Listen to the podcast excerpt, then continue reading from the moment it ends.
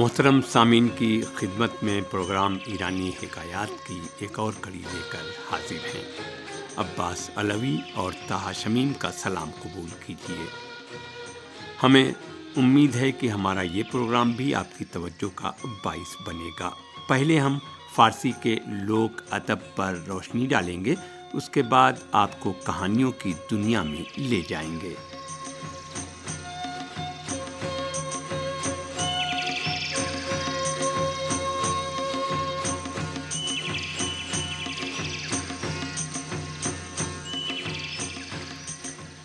سامن لوک ادب جو ایرانی ادب کی اہم صنف ہے، در حقیقت ایران کے عام لوگوں کی ادبیات ہے یہ ان پڑھ یا کم پڑھے لکھے افراد کی ذہنی تخلیقات پر مبنی ہے جو زیادہ تر زبانی صورت میں پائی جاتی ہیں اور کلاسیکل اور تحریری ادب کی اصناف سے مختلف ہیں۔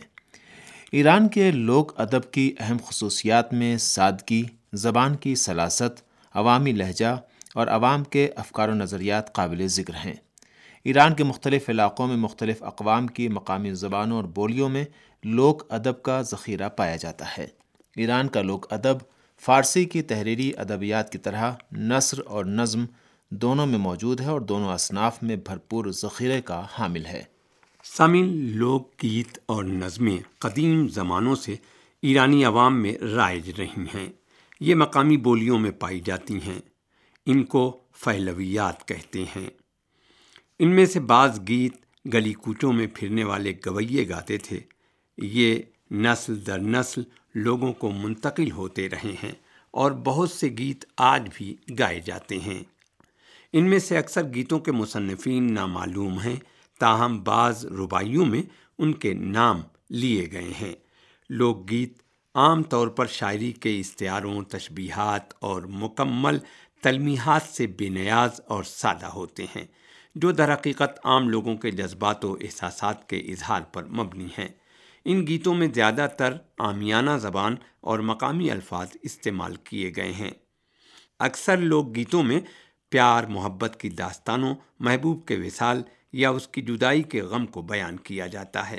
اس کے علاوہ ان میں عوام کی روزمرہ زندگی کے حالات کو بھی اجاگر کیا جاتا ہے۔ جبکہ بعض گیتوں میں تاریخی واقعات پر بھی روشنی ڈالی جاتی ہے۔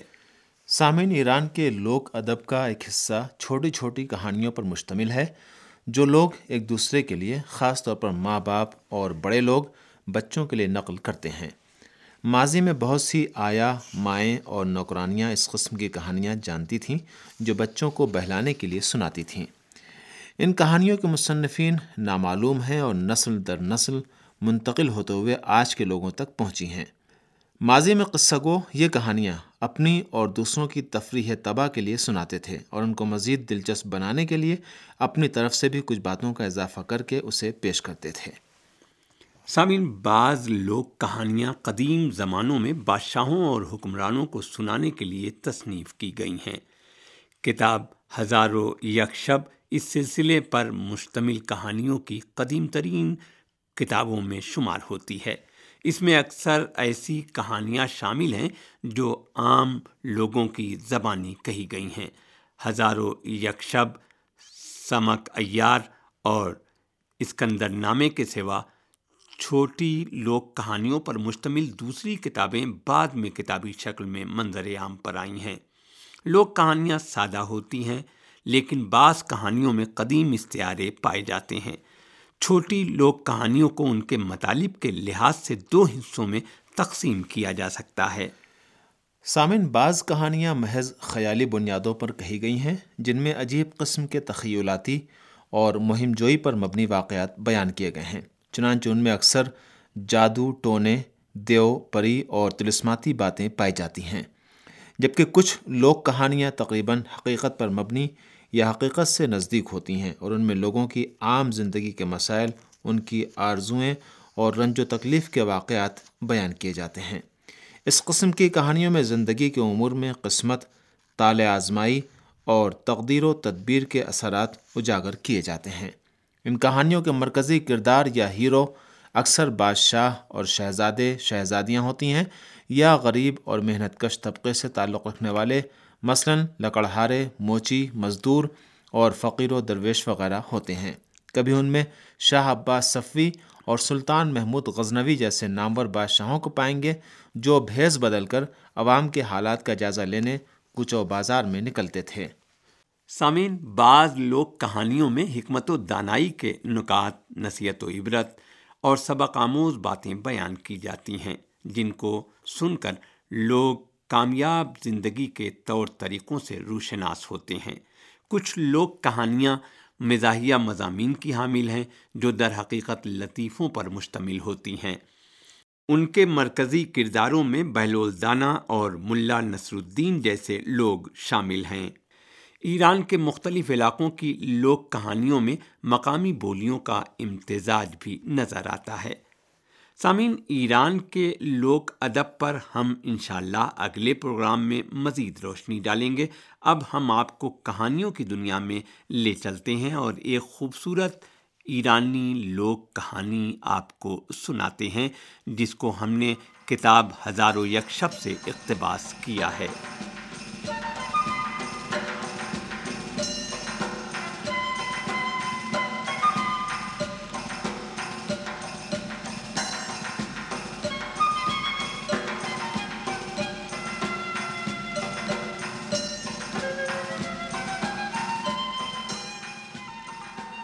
سامعین، کہتے ہیں کہ کسی زمانے میں ایک بادشاہ تھا جس کا نام سندباد تھا۔ اس نے ایک شاہین پال رکھا تھا۔ سندباد بادشاہ کو یہ شاہین بہت پسند تھا، چنانچہ اس کو ہمیشہ اپنے ساتھ رکھتا تھا۔ سندباد کے حکم سے شاہین کی گردن میں سونے کا ایک چھوٹا کٹورا لٹکائے رکھتا تھا، جس میں پانی ہوتا تھا تاکہ جب بھی اس کو پیاس لگے پانی پی سکے۔ ایک دن سندباد بادشاہ اپنے وزیر اور غلاموں کے ساتھ شکار کے لیے محل سے نکلا اور حسب معمول وہ اپنے چہیتے شاہین کو بھی ساتھ لے گیا۔ اتفاق سے اس کے بچھے ہوئے جال میں ہرن پھنس گیا۔ بادشاہ کے غلاموں نے ہرن کو جال سے نکالنا چاہا، لیکن ہرن جال کو پھاڑتے ہوئے ان کے ہاتھوں سے بچ نکلنے میں کامیاب ہو گیا۔ یہ صورتحال دیکھ کر سند بعد بادشاہ نے چلا کر کہا، خبردار، ہرن بچ کر نہ جائے، جس کے سامنے سے وہ فرار ہوگا، اس کو میں قتل کرنے کا حکم دے دوں گا۔ ابھی بادشاہ کی باتیں ختم نہیں ہو پائی تھیں کہ ہرن اس کے اوپر سے کود کر فرار ہو گیا۔ غلاموں نے وزیر کی طرف دیکھتے ہوئے چپ سادھ لی اور وزیر نے سند باد بادشاہ کے کان میں کہا، عالم پناہ، ہرن آپ کے اوپر سے گزر کر فرار ہو گیا ہے، اب کیا ہوگا؟ بادشاہ وزیر کا مقصد سمجھ گیا اور تیزی سے گھوڑے پر سوار ہو کر چلانے لگا۔ میں ہرن کے پیچھے جا رہا ہوں اور جب تک اس کو نہ پکڑ لوں، واپس نہیں لوٹوں گا۔ یہ کہہ کر سند بعد برق رفتاری سے گھوڑا دوڑاتے ہوئے ہرن کے پیچھے چلا گیا۔ شاہین نے جو سند باد کے کندھوں پر بیٹھا ہوا تھا، تیزی سے اڑتے ہوئے اپنے آپ کو ہرن تک پہنچایا۔ اس نے ہرن کی آنکھوں میں چونچ ماری، جس کی وجہ سے وہ اندھا ہو گیا اور مزید بھاگ نہ سکا اور اپنی جگہ پر رک گیا۔ ایسے میں سند باد بادشاہ وہاں پہنچا، اس نے ہرن کو ذبح کر کے گھوڑے پر رکھ دیا۔ سند بعد بادشاہ تھکا ہوا تھا، اس لیے وہ ایک درخت سے ٹیک لگا کر اس درخت کے سائے میں آرام کرنے لگا۔ سند بعد نے دیکھا کہ درخت کے اوپر سے پانی کے قطرے نیچے گر رہے ہیں۔ اس کو پیاس لگی ہوئی تھی، چنانچہ پانی کے قطروں کو دیکھ کر خوش ہوا اور شاہین کی گردن سے سنہری کٹورے کو نکال کر پانی کے قطروں کے نیچے رکھ دیا۔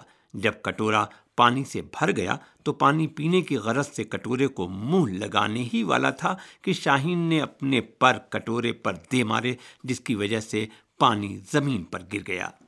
سند بعد بادشاہ شاہین کو دیکھتے ہوئے پیار سے بولا، اس کا مطلب ہے کہ تجھے بھی پیاس لگ رہی ہے۔ اچھا ذرا رک جاؤ، ابھی پانی ملے گا۔ یہ کہہ کر اس نے کٹورے کو ایک بار پھر پانی کے قطروں کے نیچے رکھ دیا اور جب اس میں پانی بھر گیا، شاہین کی چونچ کے پاس لے جا کر کہا چلو پہلے تم پی لو، پھر میں پیوں گا۔ لیکن اس مرتبہ بھی شاہین نے اپنے پر سے کٹورے کو نیچے گرا دیا اور ایک بار پھر پانی بہہ گیا۔ سند باد بادشاہ اپنے تئیں کہنے لگا، یقیناً شاہین یہ چاہتا ہے کہ پہلے گھوڑا پانی پی لے۔ چنانچہ اس نے ایک بار پھر کٹورے کو اوپر سے ٹپکنے والے پانی کے قطروں کے نیچے رکھ دیا اور اسے پر کیا اور اس مرتبہ گھوڑے کے سامنے رکھا تاکہ وہ پانی پی لے۔ گھوڑے نے پانی پینے کی غرض سے گردن کو جھکایا ہی تھا کہ شاہین نے پھر اپنے پر سے پانی کو گرا دیا۔ سند بعد بادشاہ نے جو شاہین کی بار بار کی حرکتوں سے تنگ آ چکا تھا، اس کو کوستے ہوئے کہا، غضب خدا کا، نہ خود پانی پیتے ہو اور نہ ہی مجھے اور گھوڑے کو پینے دیتے ہو۔ پیاس کی شدت نے اس کے اوسان خطا کر دیے تھے۔ لہٰذا اس نے غصے سے آگ بگولا ہو کر نیام سے اپنی تلوار نکالی اور شاہین پر وار کیا۔ شاہین کے پر کٹ کر گر گئے اور وہ خون میں لت پت ہو گیا۔ اس کی آنکھوں سے درد و تکلیف محسوس ہو رہی تھی۔ لیکن اس نے سند بعد بادشاہ کو دیکھتے ہوئے اپنے سر سے اوپر کی طرف اشارہ کیا۔ سند بعد بادشاہ نے جو شاہین کے تیور کو اچھی طرح جانتا تھا، اوپر کی جانب سر اٹھا کر دیکھا تو ایک عجیب و غریب منظر دیکھنے کو ملا۔